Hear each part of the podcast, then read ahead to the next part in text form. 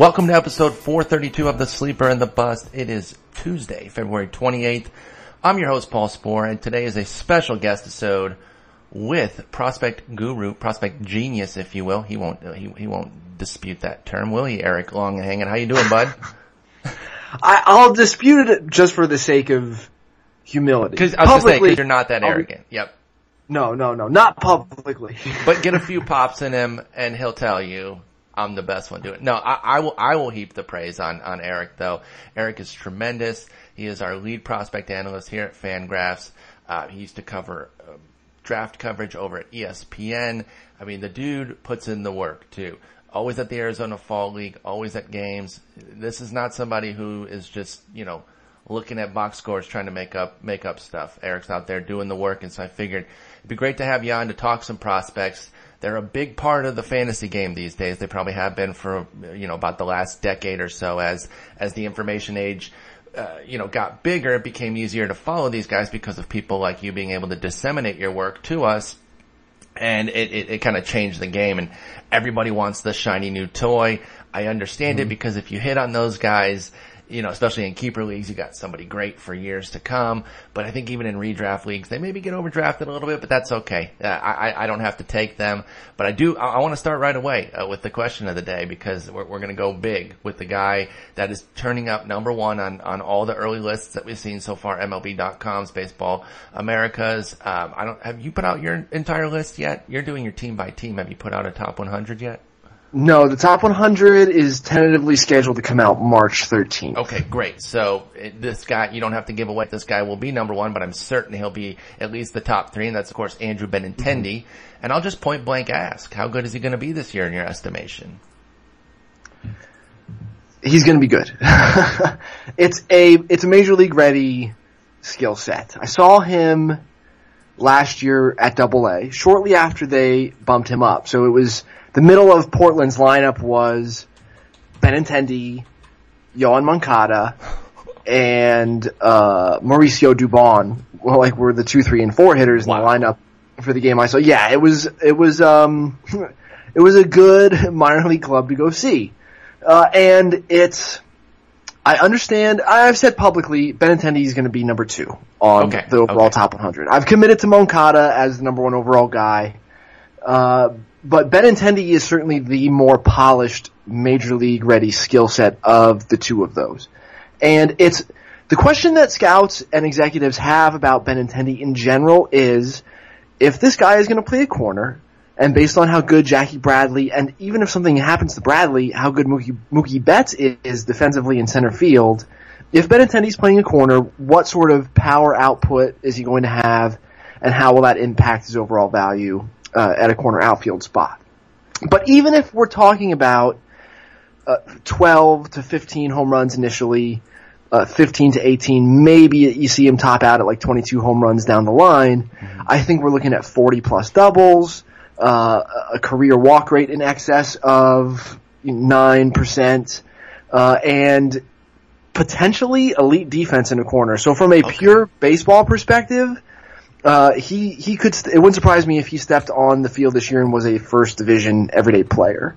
Uh, but fantasy wise, especially if uh, I don't know, I, I don't play fantasy baseball anymore. But I don't know if there's uh, a difference on your roster between corner outfielders and center Most, fielders. most not. Uh, some Right. leagues do split it up to just to kind of make things a, a little bit uh, more difficult, especially with the way left field has been recently. But for the most part, it is just straight outfield. But there are definitely leagues that do go left, center, right, and I think that would help Benintendi because he's going to be left field qualified. Right. Uh, so yeah, I would, especially if you're in an OBP league, I think he's someone that you can expect to contribute to your fantasy team right away this year. And, and being part of that lineup, the runs should be there. The batting average should be a Yeah. piece. Uh, what about his speed? I know he's shown some in the minors. Uh, only ran once in, in the majors. It's never been huge speed, even in the minors. But uh, what what are we looking at there? Is it is it something that we could get the double digits this year, or or uh, is he going to be one of those guys that showed some double digits in the minors and then Benintendi has to kind of learn the league? Because I think we've seen that a lot in, in recent past too with different guys. What, what's Benintendi's speed output look like this year? Yeah, I think that I think you're right. I think that there's probably more actual game speed than there's going to be stolen base output. he's someone who, when I've seen him, has picked his spots, Okay. uh, but is not overly aggressive on, on the base paths. He's more of a of a good like first to third base runner than he is someone who's going to go get you second base. If he stole in excess of 15 bases this year, I, I'd say that that probably be that's probably on the high end of of what I'd expect. Okay. Okay. So so- a solid contributor, but probably not somebody who's going to, uh, you know, turn your team around. And he is being drafted as the 32nd outfielder off the board. Sandwiched right in between him are Piscotti and teammate Jackie Bradley Jr.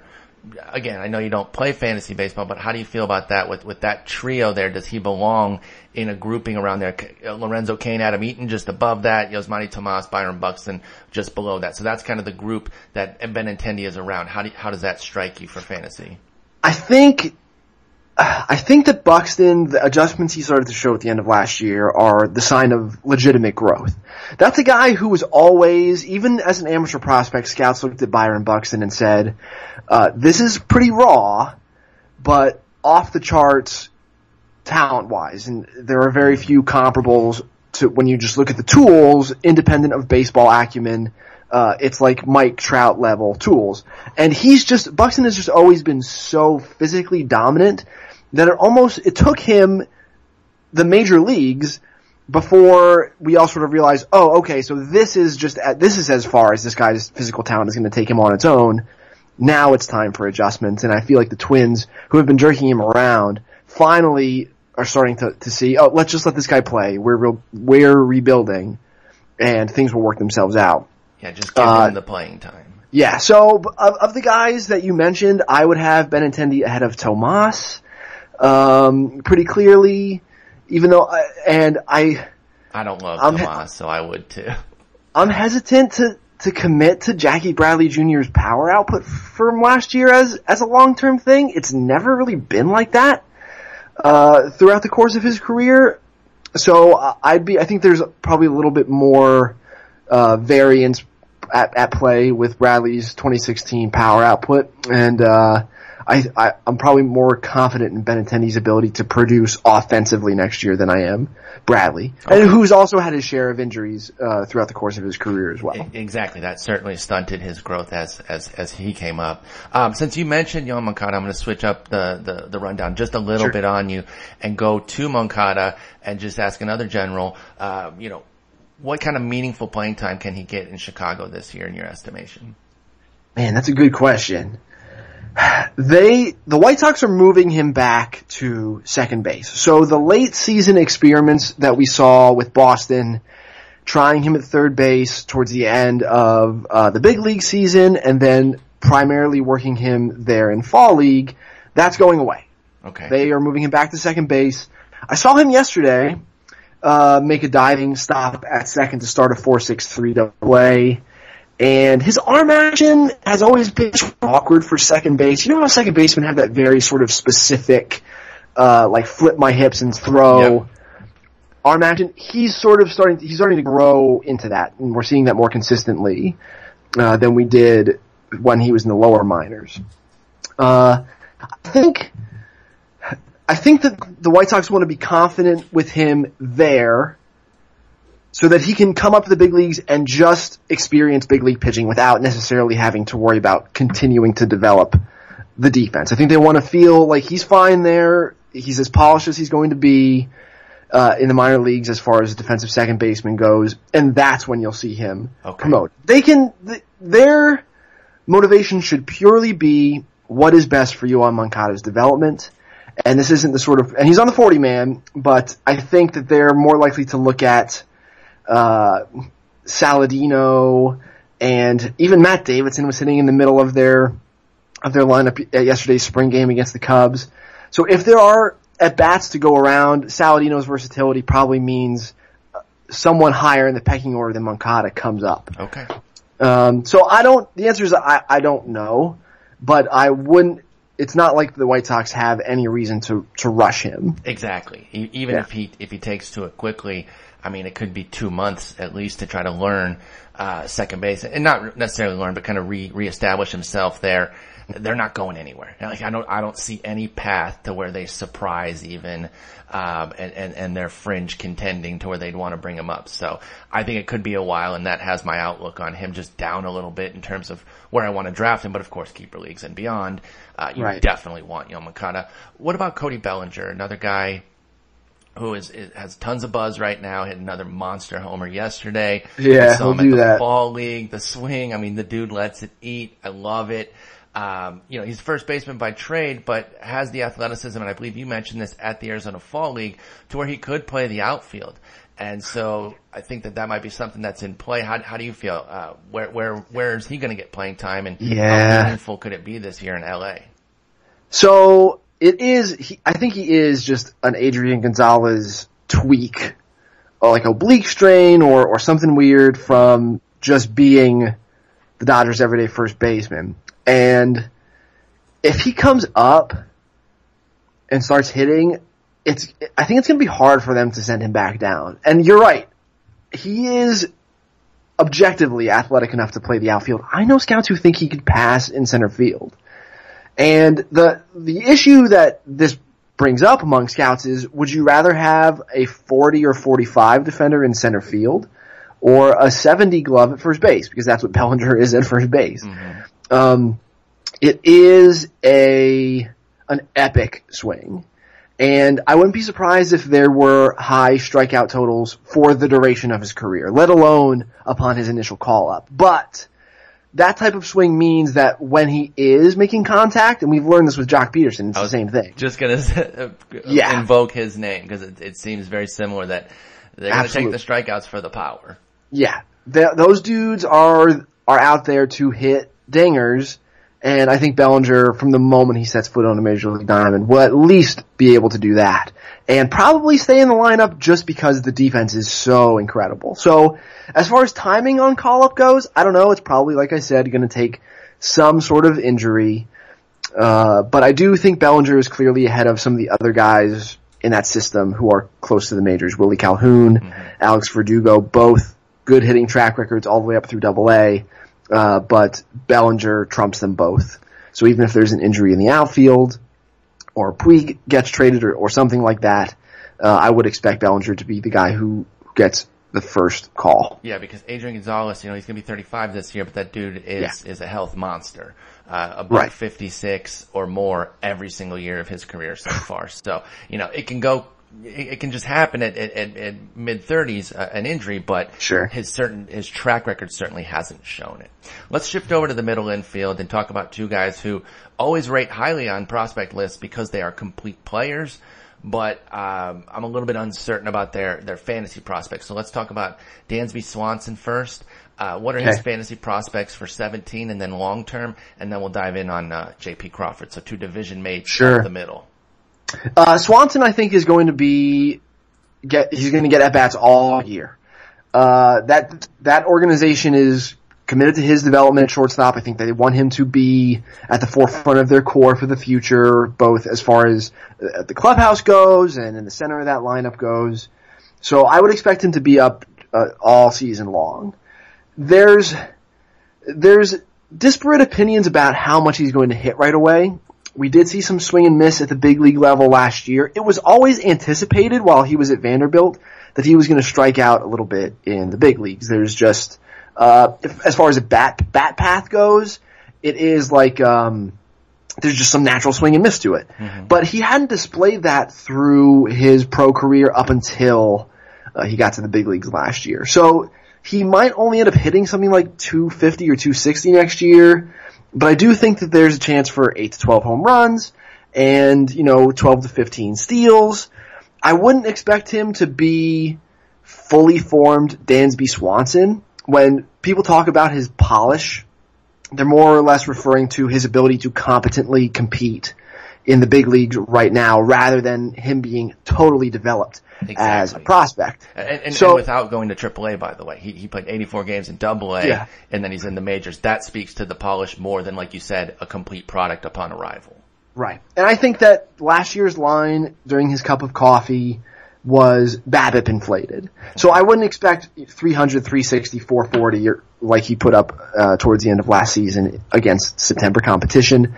But as like, uh, I, I do think he's a viable starting fantasy shortstop though, just not someone who's going to put up uh, big numbers in some of the categories that you might care about. Well, the volume certainly helps because, uh, like yeah. you say, he's going to play from day one. There's no reason for them not to have him there. Uh, J.P. Crawford probably not going to play from day one.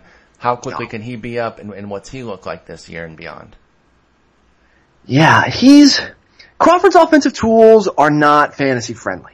Okay. He's not a big speed guy. He's always been a 45 or 50 runner for me. And offensively, most of the value is tied up in his approach. He's got a really good feel for contact, a good idea of the strike zone. But on bat speed, on power, uh, it's, it's modest.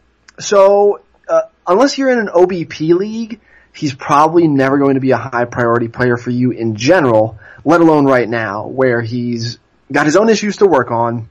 His footwork in the box has been ever evolving. You know, I remember seeing him his first full pro season at Lakewood, and his footwork was constantly changing. Then through Double A in the fall league, uh, cutting his stride out with two strikes, which has sort of come and gone since then. There's still work to be done there, even though he's at Triple A. And the season that he put up at Reading two years ago was probably uh, a caricature of what the true offensive skills are, because that's just what Reading does to hitters. So uh, if and when he comes up, I don't know. Uh, Freddie Galvis had a pretty good season last year for Philly, so somehow I know. Yeah, I had no idea how the hell that happened. Uh, but but yeah, I think eventually he might be, eh, you know, a middle middle of the road. You know, like I guess someone who, if you're in a 12 to 16 team league, ends up in the back half of of that. Okay. Uh, but the, he's had to make adjustments at every level. And even when he gets the call up this year, and I think that he probably will at some point, he's probably not someone I'd be targeting. I wouldn't expect him to make any sort of impact right away. So JP Crawford strikes me as one of those guys who is a better real life prospect than fantasy. So don't just yes. go down your top 100 list picking guys for fantasy because you could end up with uh, with some disappointment as far as Crawford goes. Yeah, right. definitely read definitely read the scouting report too instead of just looking at like who's you know number one and number two. Like, yeah, you definitely for the fantasy purposes. And Nick Gordon's another guy like that who might be up this year, but is more a top 100, you know, top 50 for some, I think, prospect in baseball because he can competently play shortstop mm-hmm. and sort of hit and might have a little bit of power. Like it's just this guy plays shortstop, so he's a big leaguer and is therefore on you know our top 100 list. Okay, uh, but it doesn't have the sort of fantasy implications that otherwise might be indicated by where he's ranked. That that makes sense, and I, I know when I first started looking at prospects uh, in fantasy, I made the mistake of just, well, he's the number seven guy, I'll take him, and nobody in the room said anything because they were laughing at the fact that I took some defensive stalwarts. So don't yeah. make the same mistake I did years ago, folks. Um, this next guy is very interesting to me. You know, and I got to interview him in, in fall league two years ago. He had a nice fall league out there. Austin Meadows and he's a guy who has touched AAA, so you know he's going to be there. He's going to be a, a, step away, but obviously he's blocked off pretty fiercely with a with an yeah. outfield of of McCutchen, Marte, Polanco. So what has to happen there for, for Meadows to come up outside? Obviously injury uh, could could bring him up right away, but if if those three stay healthy, is Meadows in AAA all year? He might be.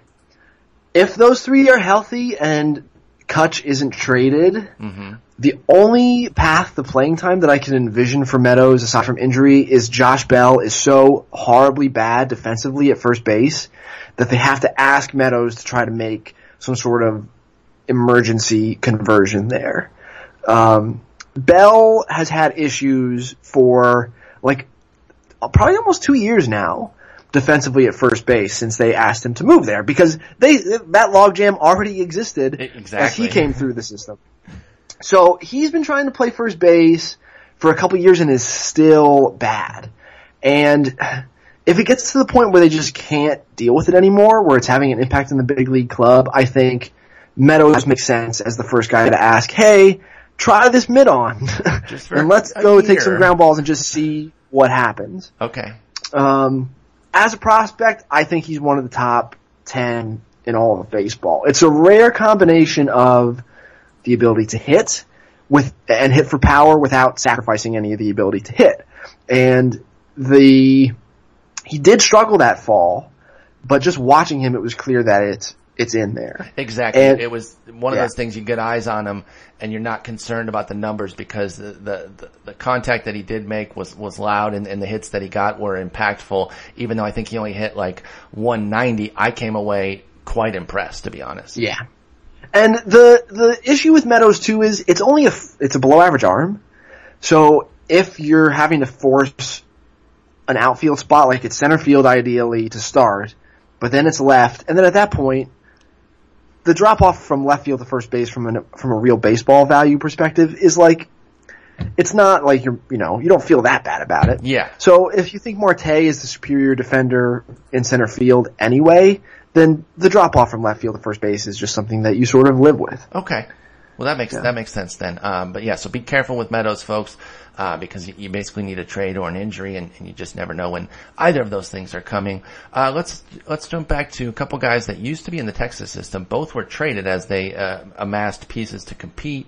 Nick Williams in Philly and Lewis Brinson in Milwaukee. Who do you like better for 17, and who do you like better long term? Brinson on both. Okay.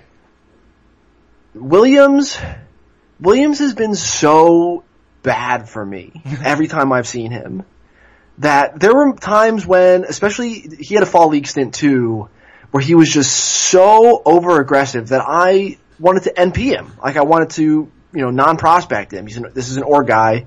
The approach is completely fatal. There's no way, despite this guy's talent, that he's ever going to be a successful big leaguer with this approach.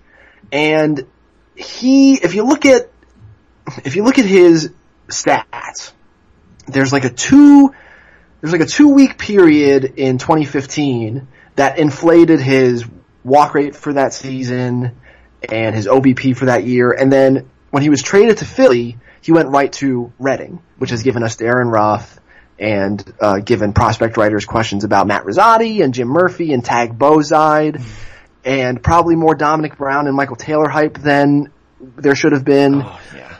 So like it's Reading does things. so he went right from a weird two week sample that inflated the rest of his batting line to a hitter's paradise in Reading after the trade. And I think everybody was like, oh, well here it is. This is, this is the guy that Nick Williams is supposed to be. This is what the the, the bat speed and the elite hitting hands and just sort of the natural loft in the swing, like it's all coming together. This is it.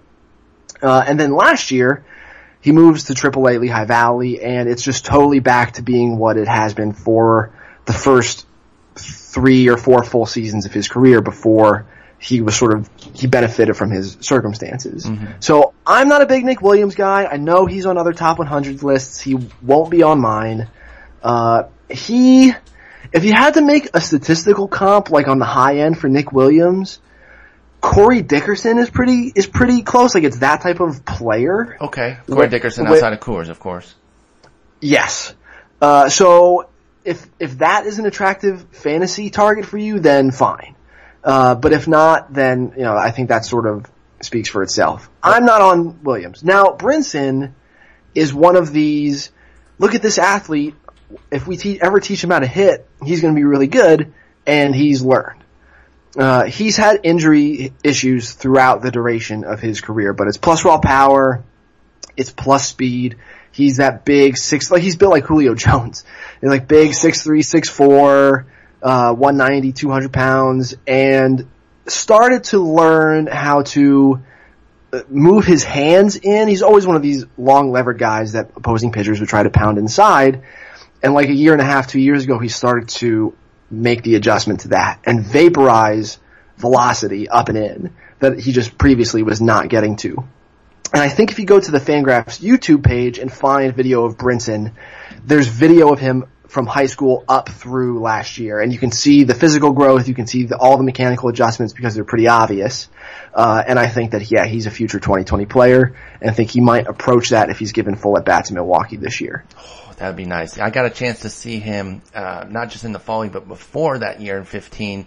He had a brief stint, I think it might have been a week or two in Round Rock, and I just happened to catch a couple of those games uh, back to back. I think they were against the Iowa Cubs, and he was multi-hitting both. And I'm like, this guy, holy crap! And I hadn't I hadn't been as enamored of, of a minor leaguer in Round Rock since Leonys Martin, who has not panned out to the level I had hoped. But uh, I, I was pretty geeked on Brinson, so I'm, I'm excited Yeah. about him in Milwaukee this year too. So definitely keeping him on my radar, and he's above Nick Williams. I got it. Okay, long-term guys now. Middle infielders, Amed Rosario, Gleyber Torres, or Brendan Rodgers. Who's your favorite long-term fantasy guy? I'm. I just finished the Mets list. It went live uh, today before we recorded this, and so like I'm high on the Amed Rosario ganja right now. You, you, just, you just smoked it. Yeah. and it's still, it's still in there. Okay, okay. It's Rosario is six two one ninety, and when he first signed with the Mets, it was just a totally raw, malleable, athletic. It's just he had defensive feel, and that was it. And over the last year and a half, he's grown into his body. And at the Futures game last year, he was parking balls in the upper deck of the left field stands of Petco. And I was like, this guy's not supposed to be able to do this. This is, this has been an empty glove that might hit like 280 for the last year and a half since he arrived in the States. Why is this guy taking these giant, majestic hacks during BP and looking like he belongs in the cage with Eloy Jimenez and, and some of these other guys? And, uh, if you've been watching any of the Mets spring action, you can, you can see him a little bit and he's getting stronger. There's more bat speed in there. I, I, I know people who think he's going to have plus raw power at maturity. Uh, but with Gleyber Torres and Brendan Rodgers, I think that sort of in-game output is more likely. Okay. Uh, from a pure baseball standpoint, I think I prefer Rosario because I think he's a better defender at short than either of those two and might put up comparable offensive statistics. There are still people who think Gleyber Torres has to kick over to second or third, and same with Rodgers. Uh, maybe not initially in their big league careers, but eventually.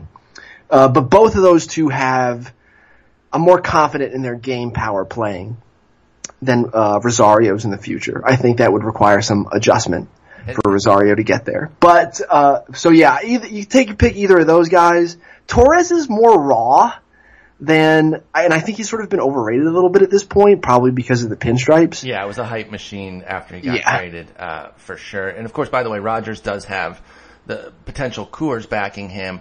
But Oh, yeah. are also locked up right now with LeMahieu, Story, and Arenado. Obviously, things can change on a dime, and he's what Right. two years away. Probably, yeah. Okay, so yeah, at that's least still- two years away. That's a, an eternity in baseball time. So Mm-hmm. I wouldn't suggest that he's going to be traded. It could be one of the others that gets traded, but um, that would certainly help him. But I, you gave me what I wanted, which was just their, Okay. their outlook from baseball standpoint, not just saying, well, he's in Coors, he's automatically the best. Um, so, uh, by the way, go ahead. You can finish your point on on Torres as being overrated. Oh yeah, it's just it's not by a whole lot. I think he's like one of the top 15 prospects in baseball, certainly. But he was less polished in the fall league. If you watched him, I watched him just about. I think I want to say half of his fall league games. Any Scottsdale home game, I'm usually there. This is my favorite fall league stadium. Um, but he was, you know, he was kind of sloppy defensively, and his approach is bad. Uh, but just on talent, I mean, certainly one of the top 15 prospects in baseball is just a little less polished than some of the other guys up there. And, uh, yeah, and I do think that the pinstripes have a little bit of an impact on people's opinion. Absolutely, and he's only in high A, so it's going to take a little time. So just just relax, guys. Get get some of Oh. that Amed Rosario ganja going, uh, and and make sure you read the uh, top twenty prospects for the Mets today. I'll put a link into the show notes for that. Let's shift out to San Diego. They have two guys kind of on opposite ends of the fantasy spectrum, with uh, Manuel Margot as a speed guy and Hunter Renfroe as a power guy. Who do you Yeah. like better this year to make an impact fantasy wise? Margot, I think Margot is, uh, defensively so good that he's just going to be in the lineup every day. Okay, and uh, steal some bases for you. Renfroe, I think the approach and the strikeouts are both red flags. I think there's probably going to be a time in 2017 where he gets sent back down to work on some things, or uh, you know, just the outfield is is a little bit too crowded for somebody like him with Margot and Jankowski and and some of the other guys they have there, especially if they're going to try to keep all these Rule Five guys on the roster. drafted so many. I know. So I'd prefer Margot. Okay. I, I, I think I would too, and, and that speed component is huge, particularly in fantasy with, with speed drying up. I like what Renfroe can do. You know, he hit the, uh, what he go over the, the, the Western Metal Supply Yeah. building last year, and so that's, that's sexy, that's flash right there, but, uh, uh, the playing time and speed for Margot, I, I agree with you there. Two other guys that I think could make an impact this year, and of course you can tell me different if if you disagree. But uh, Roman Quinn out in Philly, another speed guy, and then Bradley Zimmer, kind of a, I, I believe more of an across the board sort of guy. Do either of them make a substantial 17 impact? I, I have a hard time thinking that Quinn will because of Odubel Herrera's presence in Philadelphia's center field. And I think Aaron Altherr is kind of poised for a little bit of a breakout there. Oh, I like hearing that. Yeah, I like Aaron Altherr. Okay, I've got some shares of him, and and I know. He, he didn't come back great last year, but it was off of missing virtually the entire season, and I didn't. I didn't want to put too much stock in that, so I'm, I'm happy to hear that. Yeah, I, I dig it on Aaron Altherr. Uh, and then, so yeah, I, I have a hard time. I like Quinn's speed. He's an 80 runner and has maintained that speed to fight despite several lower body injuries throughout the course of his career, which is part of the reason that uh, scouts are just like, I, I can't project this guy as an average everyday player. He's never played more than 100 games in a season because he's always hurt. Um, so Quinn, I think, might be in the big leagues more than Zimmer is. Uh, but Zimmer is legit center fielder with power. There's going to be swing and miss there, but the separator typically for college center fielders like Zimmer, who went to uh, San Francisco, is power, and there's like plus raw in there. Uh, he might struggle initially on call up, but as a like high upside flyer mid year, I like Zimmer. Me too, and I just uh, quickly. I know he's not a prospect anymore, but how do you feel about Tyler Naquin? Because I feel Oh man, I've never been on Naquin. Yeah, and it was so weird for him to hit for that power. He struck out 30% Yeah. of the time. The defense, I feel, he was a little suspect in center. So that's where, you know, I, I'm feeling, you know, even if Michael Brantley isn't healthy or whatever, I, that's how I feel Zimmer can still get up there.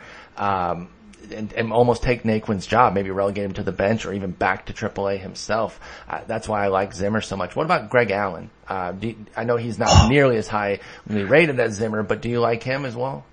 Yeah, I really like Greg Allen. I saw Greg Allen a lot last year. I just randomly ran into him at like the Cal Carolina League All-Star game where he walked a couple times and stole a bunch of bases and threw a guy out at third and then saw him with Lynchburg later that summer on a loaded club and he was the best as far as, uh, polish goes on that, on that club that included Justus Sheffield at the time and Bobby Frazier. Bradley and Yu Chang Chang. No, Frazier was uh, up Oh, in. Akron at that point.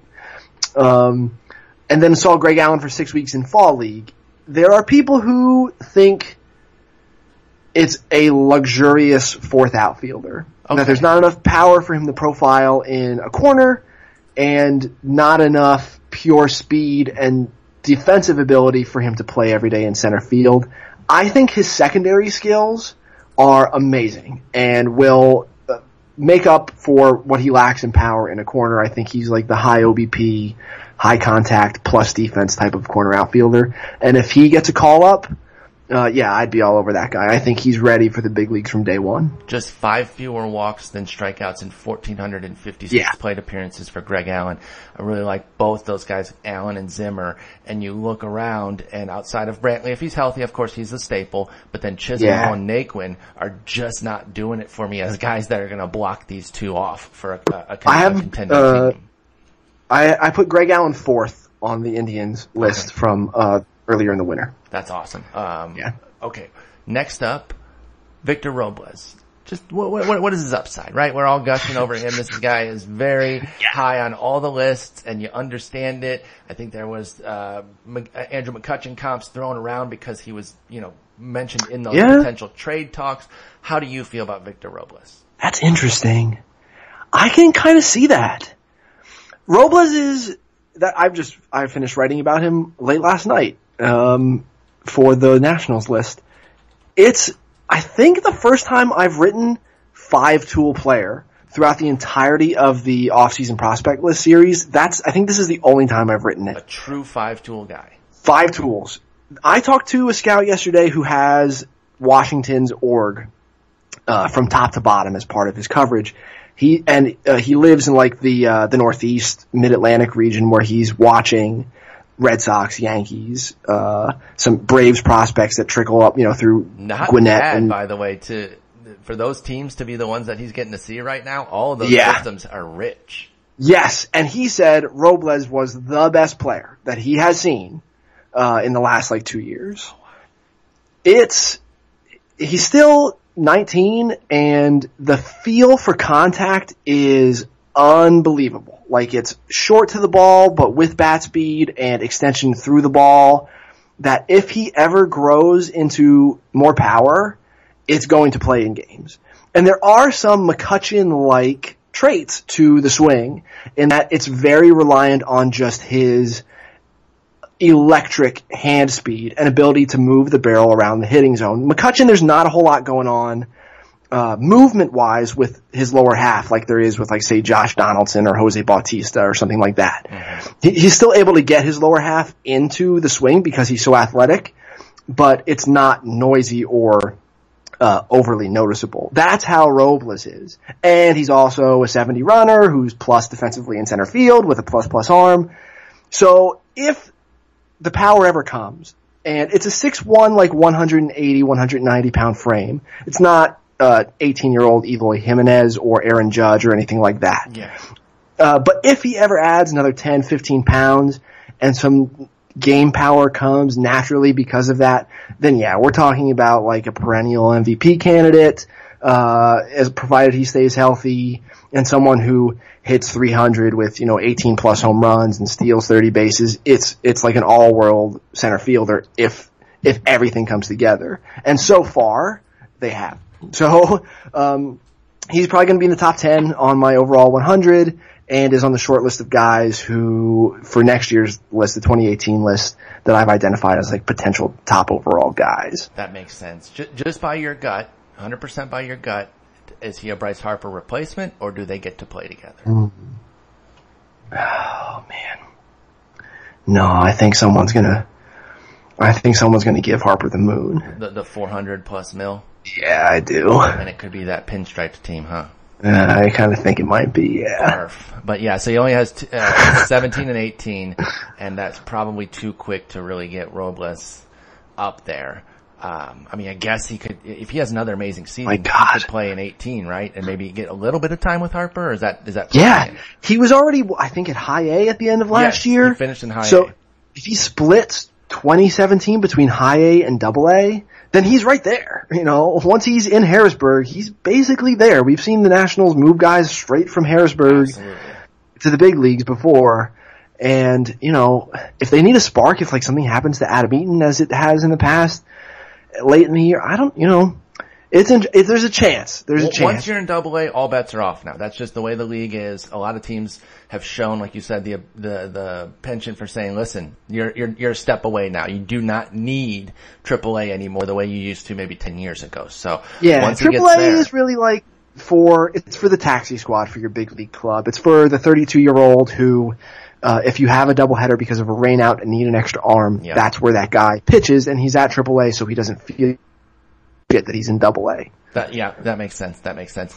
Um, okay. Well, I guess it could have been Robles for this answer, or, or you might not have one, but who, who's a guy who hasn't reached double A yet who could make a 17 impact? And by impact, I, I guess I would mean like at least two months of playing time. So they, they, they would have to play from August on or, or any two month period, I guess. But yeah, yeah, any names that you think that are just high A so far that could make that jump? I think the way Michael Kopech is going, there's a chance. Uh, he was bumping 102 today in his spring start. Yeah, I, he was nails in the fall league too. It's a legit three pitch mix. It's high end, top of the rotation starter stuff. It's just about whether he can harness it and uh, negotiate a lineup efficiently three or four times and pitch six plus innings. That's what we're trying to find out. And obviously he's had suspension and injury issues in the past that have prevented us from learning whether or not he can do that. Right.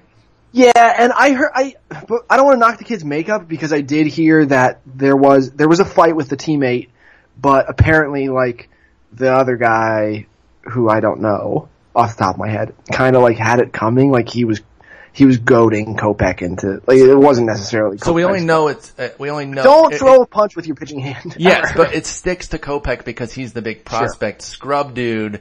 uh, you know, could have been the instigator and like you said, maybe had a little bit of it coming insofar as you can never have violence coming. But yeah, d- just don't do that, Michael. Come on. Come on. Yeah, and, and don't smoke that Amed Rosario ganja in season. I, I think he was suspended for pot. Uh, Was he? I, I believe, I believe it was, I, I don't know if it was PEDs or, or substance abuse, but I know he had a suspension as well. Um, so, you know, a little bit of goofiness there, but the, the, the talent is so rich. And, Yeah. uh, if Dave Dombrowski does, or no, excuse me, he's in Chicago now, so they, they can maybe say, listen, come on up and, and do something big for us. That's perfect to transition into pitchers. Got a few questions for you there as well. What are your general thoughts on Tyler Glasnow? Uh, we're seeing some changes from this year, change up, gramp, altered Yeah. mechanics. I've never been a huge fan, but seeing these, these, these changes, obviously I like seeing him evolve because it was the guy that he was that I wasn't as high on. How do you feel about Tyler Glasnow? I've always been there with you where I've just been a little bit lower on Glasnow. I've always been more concerned about the chance that he becomes a reliever. Whenever I've seen him, he has struggled to throw strikes. Now, scouts, player development folks will tell you that there, there's a long list of attributes, uh, physical or biographical about pitchers that are indications that things can come later than they do for uh, other pitchers. And two of those are you're really big, and it takes you forever to uh, grow into your limbs and refine your mechanics enough that you have command. Because obviously, every uh, mechanical variation for someone like Glasnow, who's six foot seven, it causes more issue in where your pitch ultimately ends up than it does for someone who's five foot eleven. Like it's just uh, so there's that, and the guys that throw hard, and Glasnow is both of those. Uh, so he's, I think he's 23 now. Yes, age 23 season this Okay. year. So uh, we're starting to get to the point where you like to see him figure something out, and he's a good athlete. It's a good body. It's not like a big sloppy body. It's just he's six foot seven. He's built like I've used. I think I've said this several times, like a whooping crane. I like He's very bird-like. so there's and the, and the Pirates have every reason to just keep trying him as a starter until they can't anymore. Uh, but yes, I've always been a little more pessimistic than others about his future. So unless he comes out this season and has suddenly discovered how to throw strikes, uh, he's probably the same guy. Yep, I, and that that's kind of where I'm at. Like I said, he had some changes already, and his first outing looked good, but it's two innings in spring, so we're not going to go crazy over that. I'll keep eyeing him. I'm still going to keep watching Glass. and I'm not giving up on him, but you and I are just a little bit lower than than, Yeah. than the market so far. Speaking of of some pessimism, uh, this guy was hit with it. Uh, out, and then he was traded, Lucas Giolito. Now Yeah. he and Reynaldo Lopez and Dane Dunning, but I don't think Dane Dunning is a, a 17 guy. Uh, but Giolito and Lopez are now in Chicago. We've already talked about the fact that they're not going to be p- competing much, but both of these guys are, are, have been in the majors, so they're, they're knocking on the door if they don't start with them this year. Who makes a bigger 17 impact and who do you like better long term? I think Lopez does.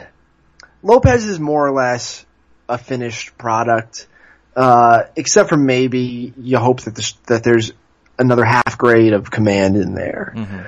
Um, you know, Lopez is it's a high octane, undersized righty arm that has some command issues, but there's a, a good three pitch mix there. It's absolutely a mid rotation starter on stuff. It's just can he pitch efficiently enough to to actualize that. Giolito, I saw yesterday, was 90-93 with an above average curveball that he just did not compete with in or around the strike zone at all. I don't think he got induced to swing and miss on the curveball at all yesterday. Uh, and a decent changeup. It's like a 45-50 changeup. He missed some bats with that yesterday, struck out Miguel Montero, uh, in a sequence that included, I think, three changeups out of, of four pitches. So the changeup is, is fine. Um, but my point is, there's, it seems like there's clearly work to be done with Giolito. Yeah, where'd that 80 fastball that people were talking about go? Right. That's why you don't And put like- an 80 on a fastball in the minors, I guess. Yeah, yeah, I'm loath to do it. It's pretty rare. I think Yadier Alvarez might be the one of the only guys I've given uh like starting pitching prospects. I've got a future 80 on the fastball. But yes, uh last year for Giolito it was 92 to 96. Would touch 98 or 99 uh for a lot of the year, but uh, you know, there are things are in flux. Giolito has said publicly that the that the Nationals sort of tweaked his mechanics a little bit last year, shortened his stride. He was a little more upright.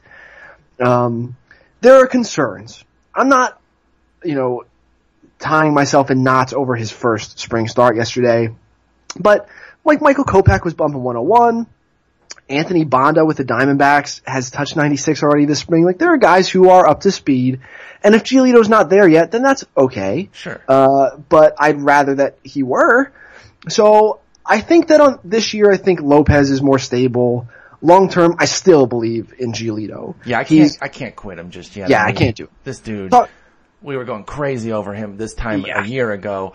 One bad year, and it wasn't even completely disastrous. But I, I'm just I can't completely jump off board. But I think I agree with you that if I'm doing a fantasy draft for a single season, I would take Ray Lopez ahead.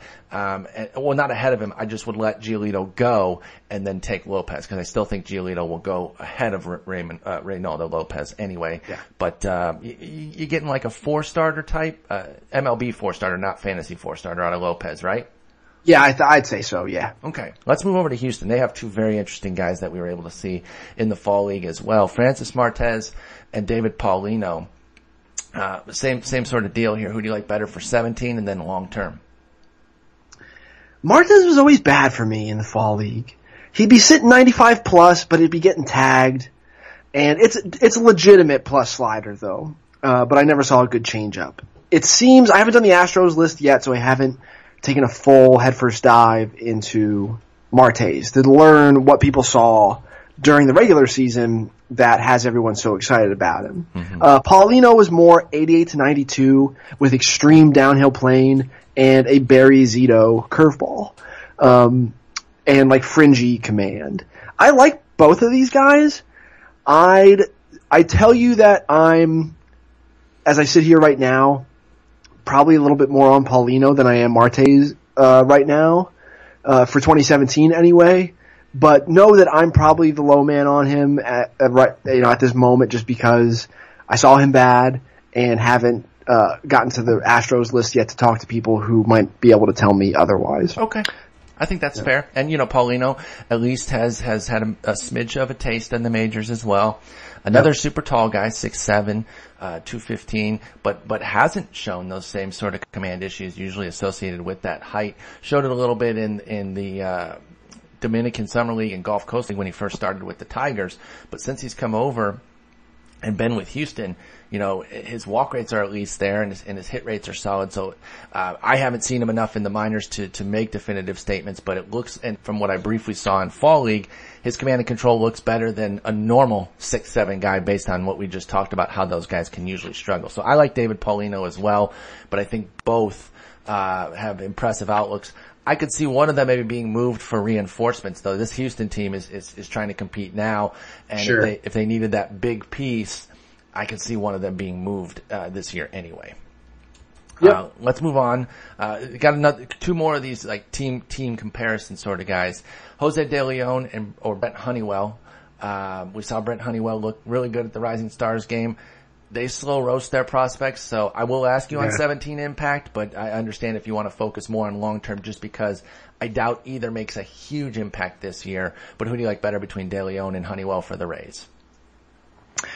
Uh, I have the same future value grade on, on both these guys. We got 55s on both of them. If forced to pick, I'd probably take Honeywell. Uh, Honeywell in the fall league, hold on here, I have, my notes on Honeywell from the Fall Stars game are 93 to 98, sitting 95, 97 with a plus screwball in the low 80s, a slider in the 88 to 91 mile per hour range. It was in- inconsistent, but flashing above average, and then like a, an average changeup that he was locating off uh, the corner to right-handed hitters. Like he runs it back over the corner, um, and Awesome. he, yeah, and he like can cut his changeup in weird ways at times. Like he he's a lot of fun, and I like Jose De Leon. It's fastball command, changeup, and that's sort of the end of the list of ingredients that are there. And I think the changeup and command both need to really max out for him to have the sort of impact that I think Honeywell Honeywell will have uh, long term with just a deeper repertoire, similar pitchability, not the same sort of command, uh, but I, I think that the way Honeywell uses a very deep repertoire gives him a, a little bit of a, more of a higher ceiling than uh, De Leon. I knew of Brent Honeywell coming in, but getting to see him there, definitely one of my big crushes leaving the fall league. In fact, I Oh, think yeah. I, I was pretty obvious this year. Sometimes I try to go off the radar with, with a little bit with the guys that I really liked at fall league, but I went straight obvious with Honeywell and Bellinger. Those were just the two guys that left the most impact on me, and it was awesome to see them. Uh, the Reds, they don't have a, an amazing system, but it, it, it's not awful. I don't, I don't believe. Um, and they have two pitchers right now that one that's been around for a while probably has a little bit of prospect fatigue. Another that's transitioning from basketball a few years ago, Amir Garrett. Yeah. Amir Garrett or Robert Stephenson do either make a 17 impact and then who do you like long term? Uh, Garrett for both. Okay. Stephenson, I'm off as a starter. I've always been Reliever, skeptical about it. Yeah, Stephenson's just a reliever for me. I uh, the breaking ball effectiveness has come and gone over the years. It's his third best pitch now. It used to be an absolute hammer, and the thing that was like made up the foundation of his entire upper rotation future. Uh, but now it's like a fringy sort of loopy breaking ball, and they've had him go back to more of a splitter grip on the changeup that he had in high school. They took that away from him in pro ball.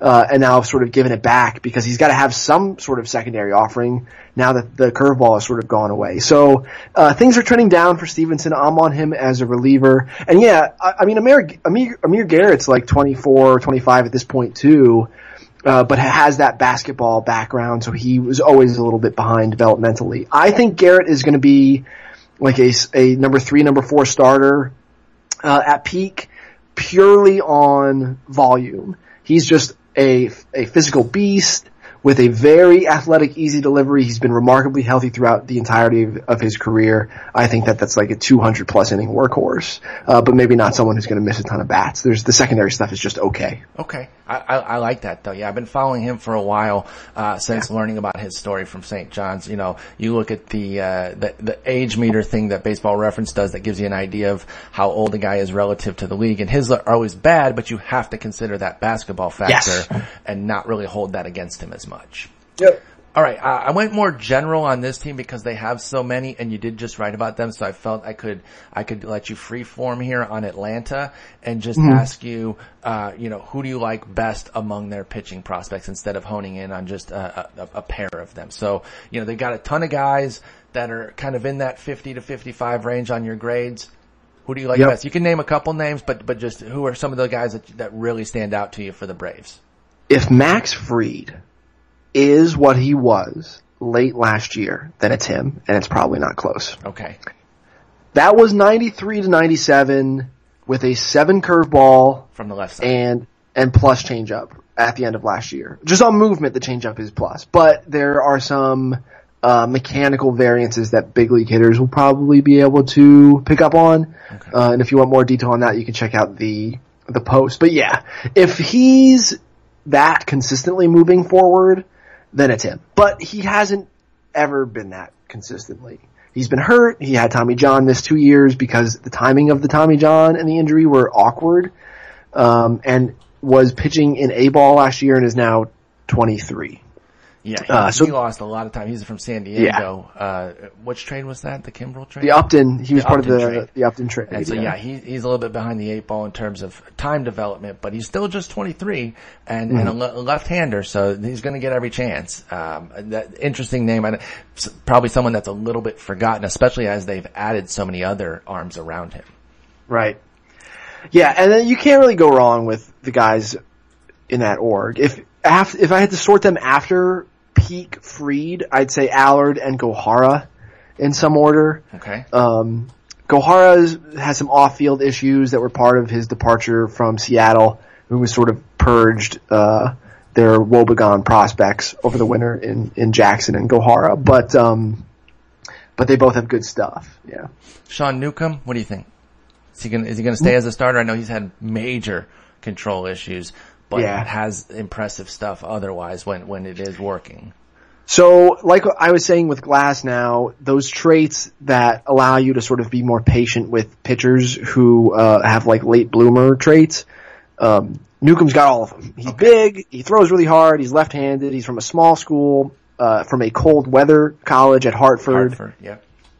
Uh, and the delivery, it's, it's a beautiful, easy delivery. He body comps to like Roger Clemens. He's got Roger Clemens thighs and ass. He really does. I mean, And scouts huge. love him. Yeah, he's huge. And so I'm okay with waiting, but when he was drafted, like I thought he, he should have been a top 10, top 12 pick the year he was drafted. And thought he had a future, like a number two starter ceiling, someone like a five, like a four or five win annual pitcher. Uh, and to expect that at this point would require him to sort of add like two full grades worth of command after he's already 23 or yeah 23 uh, so that's not reasonable. But uh, I'm still cautiously optimistic that eventually the, enough command for him to start will come. But probably at that point he's probably a 3-4 type more than some sort of you know ace But hey, still a lot of upside there. Don't sleep Yeah. on, on Newcomb. I'm going to shift back to hitters very quickly just because we're talking about the Braves. And I know a Braves fan who listens who would kill me if I didn't get your thoughts on Acuna and Maitan. Ro- Ronald Acuna and Kevin Maitan. You rated them both 55, so you, I, it doesn't really you have a major split among them. But just a couple quick thoughts on both. Acuna, Ronald Acuna, I saw Acuna during instructional league, and he missed a lot of time with injury in 2016. So there weren't uh, a lot of opinions on him until everyone got a look at him during instructional league. It's uh, high, like plus plus bat speed. There's natural loft to the swing. It's a high effort swing, but there's still bat control there. It's pretty unique. I do think that he's got 20 to 25 annual homer potential and is probably going to stay in center field for a while. I've gotten like Adam Jones, uh, body and sort of defensive profile comps. You know how Adam Jones is like passable in center field, but his body's starting to age and he's maybe not great there anymore. That's the sort of track that Acuna has, and you could argue that the offensive profile is, is kind of similar as well. Um, yeah, I think Acuna is going to be really good, and has made for his size, like he's kind of a, a, a strong looking guy, uh, is surprisingly agile in center field, and made some nice plays in the uh, in the the Sally League Sally League playoffs against Lakewood. Uh, in center, and then Maitan is just—he's the best international amateur prospect since Miguel Sano. It's uh, hit and power from both sides of the plate. Go on YouTube and find a video of like I have uh, a couple swings from instructional league, but he's clearly rusty. Go find the video of 15 year old Kevin Maitan and look at what like the body of a generational talent looks like at that age. Don't do that at work. It's not safe for work. Yeah, don't- Too- don't do that at Too work. good. He's too good. He's he's going to move to third base. He's not a shortstop long Yeah. term. He's just he's just not. The body's going to be too too big. But if he carries shortstop actions and athleticism over to third, well, you know, then you might be looking at a plus defender over there. So you don't really care. Man, so Atlanta is on the right track, man. With the pitchers that we just talked about, Yeah. those two guys, the top, uh, you know, Dansby Swanson we talked about earlier. We didn't even get on Ozzie Albies, who's another Yeah. solid guy that you put And- a 60 on. I put a six on Albies. Cristian Pache, who was uh, one of the Braves international signings back in 2015, is another high end, like potential uh, plus plus defender in, ce- in center field who steals like 30 or 40 bases and and make some sort of bat to ball impact as well. Uh, and if the body grows the right way, then there's a chance there's some power there too. Like they've got a lot of of high upside uh, guys in the system, and even like R- Ray Patrick Didder. Do you know who that is? I don't. I'm looking at him right now. I, I was actually going to ask just because that name was interesting to me. Ray Patrick Didder is a great name. Yes, the Braves have guys from all over the world on uh, the prospect list. They've got uh, Curacao, Venezuela, Brazil, uh, Aruba. That's where Didder's from. He's from Aruba, and um, Didder Didder's like a seven runner, and has a pathological need to sort of get. I think he had like forty. He was hit by forty pitches last year. So he's got an idea of the strike zone and just like clearly leans. He stands right on top of the plate and leans into balls. So he might be this weirdo on base monster who's also a seven runner and steals like 40 paces. They say, they say you can't steal first, but you kind of can if you're just going to get hit by the ball. Yeah. so If you have a big enough elbow first. guard, Yeah, can. exactly, exactly. So listen, Braves fans, you had to deal with a couple of down years, but it looks like the future It's is about to be very, very bright yet again. Last pitcher question, then I'll get you out of here. Long term, Jason Groome in Boston or former Boston Red Sox Anderson Espinoza, who's now in uh, San Diego. Uh, Espinoza. Uh, Espinoza was the best player I saw in either Florida or Arizona during instructional league last year. It was 94, 97, 94, 97 with movement, uh, flashing a plus plus curveball, flashing a plus plus changeup.